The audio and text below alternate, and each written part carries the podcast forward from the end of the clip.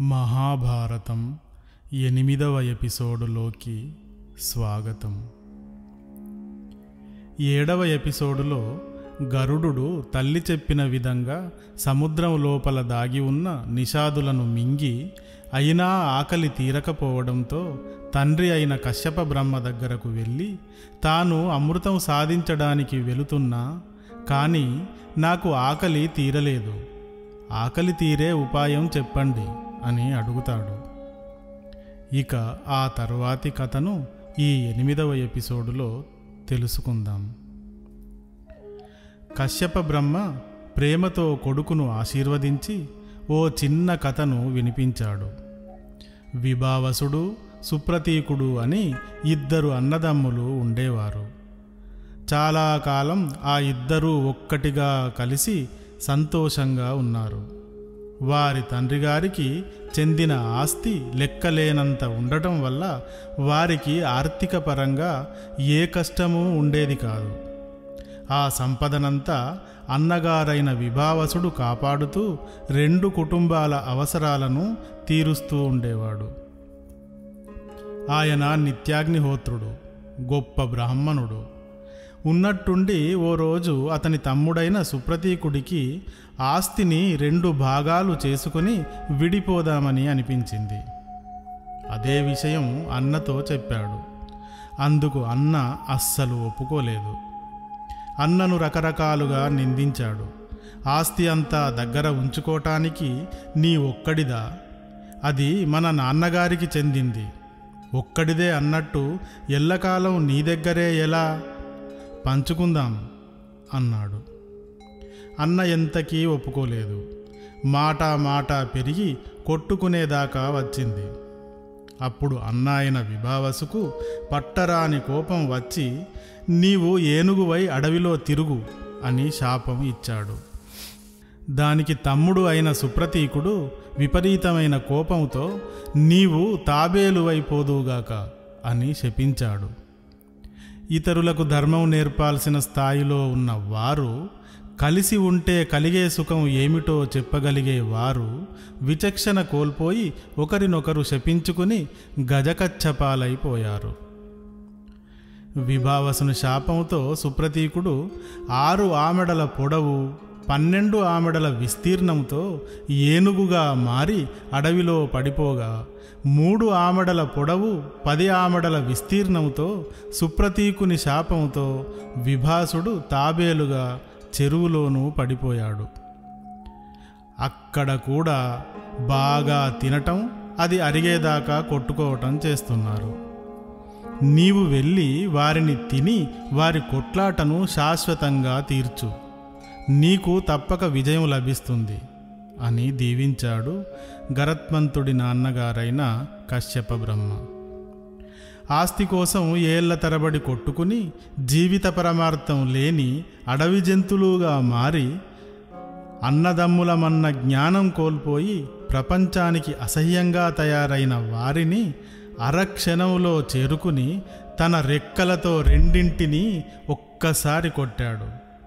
ఒక్కో దానిపై కోటి పిడుగులు కురిసినట్టయి అవి రెండు నేలకు కరిచాయి. వాటిని ఒక కాలితో ఏనుగును ఒక కాలుతో తాబేలును పట్టుకుని ఆకాశంలోకి ఎగిరాడు.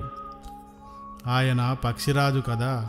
ఏదైనా కొమ్మపైన కూర్చుని తినటం కోసమని తన కాళ్ళ కింద ఉన్న గజకచ్చపాలతో పాటు తన బరువును ఆపగలిగే చెట్టు కొమ్మను వెతుకుతూ వెళ్ళసాగాడు.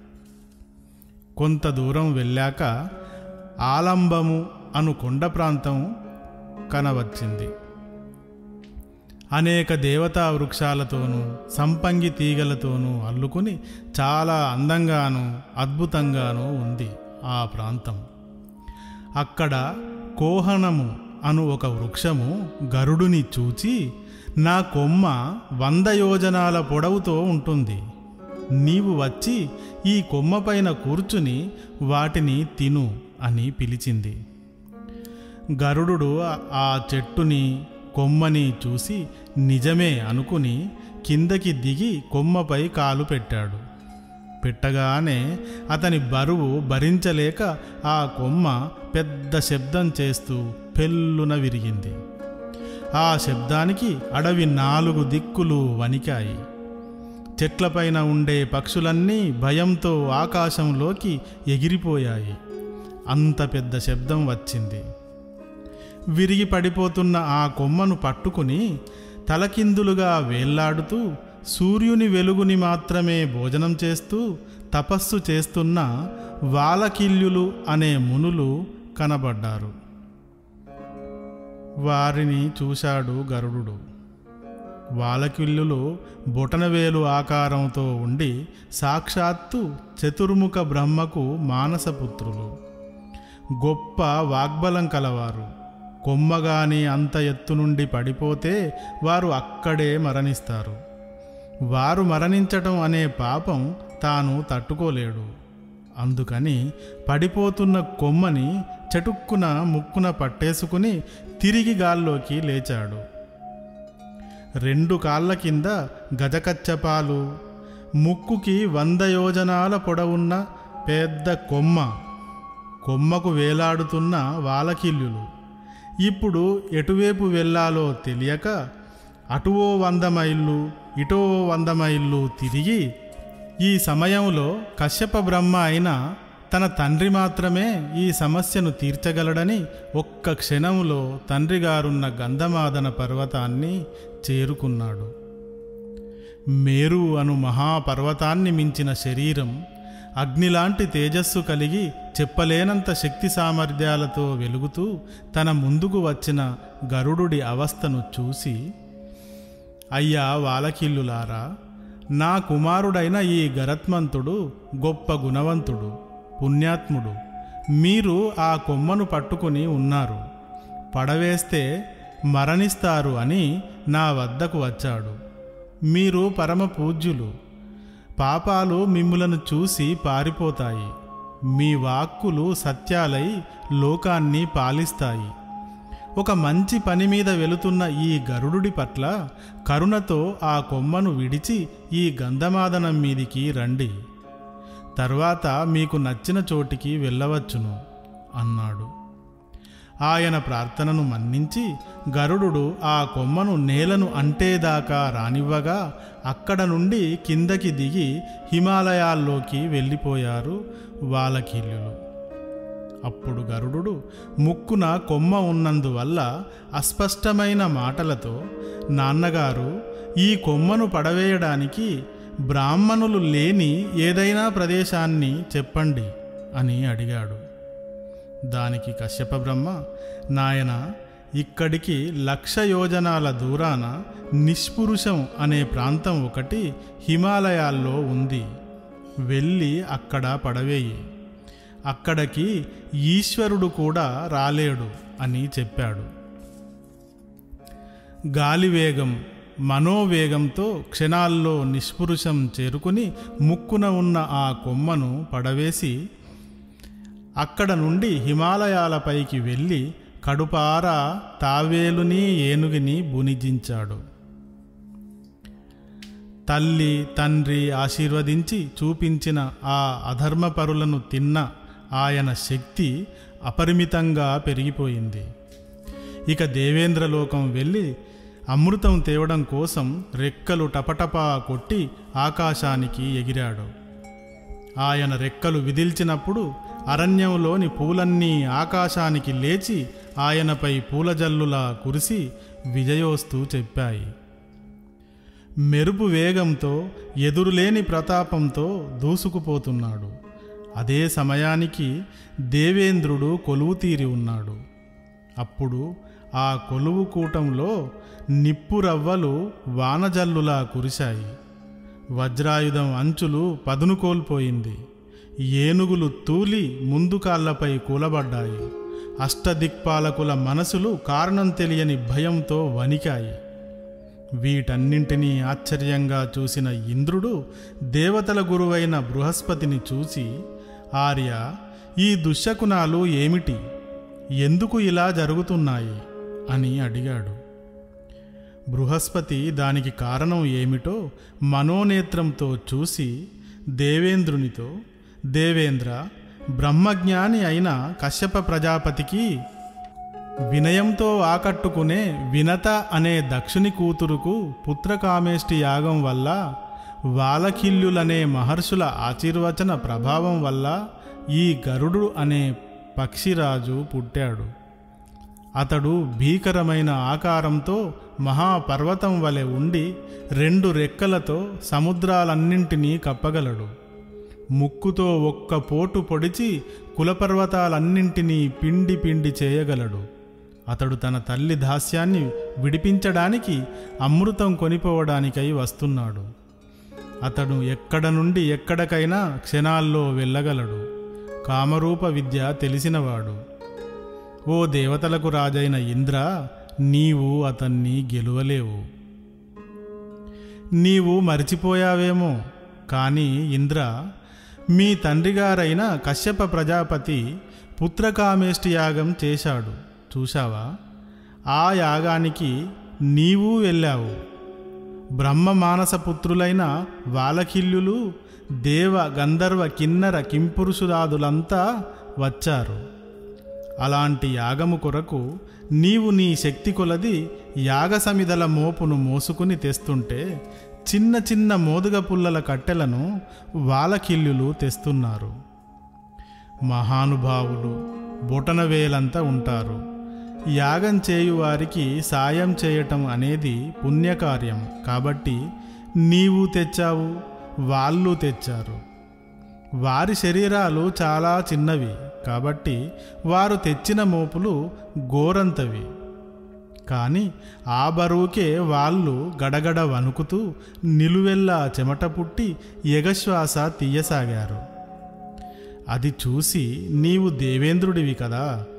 అరే ఇంత బలహీనమైన శరీరం కదా. అయినా వీరు ఎంత కష్టానికి ఓర్చి ఈ మోపులు తెచ్చారు. ఆహా ఎంతటి పుణ్యాత్ములు అని అనుకోకుండా ఓయ్ మీరు తెచ్చిన ఈ సమిదలు దేనికి సరిపోతాయి? అని పెళ్ళున నవ్వావు. వాళ్ళు ఆకారానికి సూక్ష్మ కానీ తపశ్శక్తిలో మహావృక్షాల్లాంటివారు. వారి నోటి వెంట మాట వెళితే అది మహాశక్తి కలిగి ఉంటుంది. నీవు వారిని గేలి చేసినందుకు గాను వారికి చాలా కోపం వచ్చింది. అప్పుడు వాళ్ళు దేవతలకు రాజునని గర్వంతో ఎవరితో ఎలా మాట్లాడాలో తెలియక మాట్లాడుతున్నావు. ఇదిగో చూడు ఈ పుత్రకామేష్టి యాగం వల్ల పుట్టేవాడు అగ్నిలా వెలిగేవాడు అతన్ని ఎవరూ గెలవలేనంత శక్తి గలవాడు అనిమాది అస్తసిద్ధులు గలవాడు నీకంటే వంద రెట్లు బలం గలవాడు పుడతాడు. అతడే ఇంద్రుడవుతాడు అని వాక్కు వదిలారు. నీవు వారి మాటకుండే శక్తి తెలుసుకుని భయపడి వెళ్ళి యాగదీక్షలో ఉన్న మీ నాన్నగారైన కశ్యప బ్రహ్మకు జరిగినది చెప్పి వేడుకున్నావు. అప్పుడు కశ్యప ప్రజాపతి వాలకిల్లులతో మహామునులారా చాలా పూర్వమే బ్రహ్మదేవుడు ఇతడిని ఇంద్రుడిగా నియమించాడు. ఈయన తన పల పరాక్రమాలతో మూడు లోకాలలోని జీవులను రక్షిస్తున్నాడు. ఇప్పుడు మీరు పుట్టబోయే బిడ్డకు ఇచ్చిన వరం వల్ల లోకాలకు రెండవ ఇంద్రుడు వస్తాడు. ఇది బ్రహ్మ నియమించిన దానికి విరుద్ధము కదా అన్నాడు కశ్యప బ్రహ్మ. వాలకిల్లులు ఎంతో గొప్ప మనసు ఉన్నవారు. వారు అన్నమాటే చెప్పింది చెప్పినట్టు జరగాలని అనుకోకుండా మౌనంగా ఉన్నారు. అంతట కశ్యపుడు వాలకిల్లులారా మీ మాట వృధా పోదు. కాబట్టి ఇకపైన ఈ పుట్టబోయే బిడ్డడు పక్షిలోకానికి అంతటికీ రాజై పక్షీంద్రుడవుతాడు అని నీ ఇంద్ర పదవిని రక్షించాడు. అదిగో అలాంటి గరుడుడే ఇప్పుడు అమృతం ఎత్తుకెళ్ళడానికి వస్తున్నాడు అని బృహస్పతి ఇంద్రునికి చెప్పాడు. అప్పటికి గాని ఇంద్రునికి గతం అంతా కళ్ళకు కట్టినట్లయి కంగారు పడి అమృత రక్షణ సైన్యాధ్యక్షుడిని పిలిచి అమృతాన్ని దొంగిలించడానికై మహాశక్తివంతుడొకడు వస్తున్నాడు. మీరు అతి జాగ్రత్తగా అనుక్షణం కాపలా కాయండి అని ఆజ్ఞాపించాడు. రకరకాల ఆకారాలు కలిగిన సైనికులు కత్తులు బాణాలు గదలు గొడ్డళ్ళు బరిసెలు త్రిశూలాలు మొదలైన అనేక రకాల ఆయుధాలు చేతబట్టుకుని నల్లని తెల్లని ఎర్రని పచ్చని రంగు కలిగిన కవచాలు ధరించి అమృతాన్ని ఉంచిన భవనం చుట్టూ భీకరంగా నిలబడి కాపలా కాయసాగారు. ఇంతలో గరుడు రానే వచ్చాడు. అతడు రెక్కలు విదల్చగా వచ్చిన గాలి నిప్పు రవ్వల్లాగా తాకగా అప్పటి వరకు భీకరంగాను నల్లగాను ముసిరి ఉన్న మేఘాలు చిన్న దూది పింజల ఎటువి అటు ఎగిరిపోయాయి.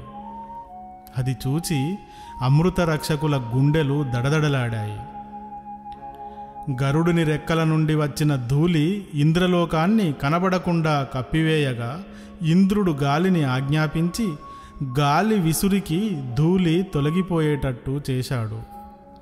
రకరకాల ఆయుధాలతో తన దారికి అడ్డు వచ్చిన అమృత రక్షకులను రెక్కలతో కొట్టి ముక్కుతో పొడిచి కాళ్ళతో గుచ్చి క్షణాల్లో అంతం చేశాడు. అభౌముడనేవాడు సైన్య సమేతంగా వచ్చి తీవ్రంగా ఎదుర్కొన్నాడు.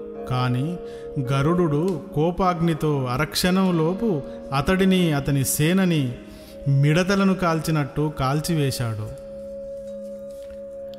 గరుడుని దాటికి ఆగలేక దేవతలు తూర్పు దిక్కుకు వసువులు రుద్రులు అడుక్కునే బిచ్చగాళ్ళల దక్షిణం దిక్కుకు సూర్యులు పడమటి దిక్కుకు అశ్వనీ దేవతలు ఉత్తర దిక్కుకు అగ్ని వాయువు వరుణుడు కుబేరుడు యముడు నైరుతి అనే అసురుడు దొరికిన దిక్కులకు పారిపోయారు. రేణువు క్రధనుడు ప్రలిహుడు ప్రరుజుడు మొదలైన రక్షకులను తన వాడి అయిన కాలి గోళ్ళతో చీల్చివేశాడు. ఆ విధంగా దేవతా సైన్యాన్ని ఓడించి అమృతం ఉన్న చోటికి వెళ్ళాడు. అక్కడ అమృతం ఉన్న కలశం పైనుండి ఆకాశాన్ని నాకుతున్నట్టుగా నాలుకలు చాచి అగ్ని మంటలు లేస్తున్నాయి. గరుడు వెంటనే వెళ్ళి నదుల నీళ్ళన్నిటినీ తన పుక్కిట పట్టి తెచ్చి ఆ మంటలపై ఉమ్మి చల్లార్చాడు. ఆ తర్వాత అమృత కలశంపై భీకరమైన కత్తులను ఆకులుగా కలిగి ఉన్న చక్రం తిరుగుతుండటం చూచి తనకు జన్మత వచ్చిన కామరూప విద్యను ఉపయోగించి సూక్ష్మ రూపం ధరించి చక్రం కింద నుండి కలశం వద్దకు వెళ్ళాడు. అక్కడ రెండు భయంకరమైన పాములు విషము చిమ్ముతున్నాయి. గరుడు తన రెక్కలను ఒక్కసారి ఆడించగా ధూళి వర్షం వెళ్ళి నిప్పు కనికల్లా వెలుగుతున్న వాటి కళ్ళలోనూ నోళ్ళలోనూ పడి గుడ్డివై విషం చిమ్మలేకపోగా వాటి తలలపై తన్ని పక్కన పడవేసి అమృత కలశం అందుకుని ఆకాశానికి ఎగిరాడు. ఇక మిగతా కథను తరువాతి ఎపిసోడులో తెలుసుకుందాం. శుభమస్తు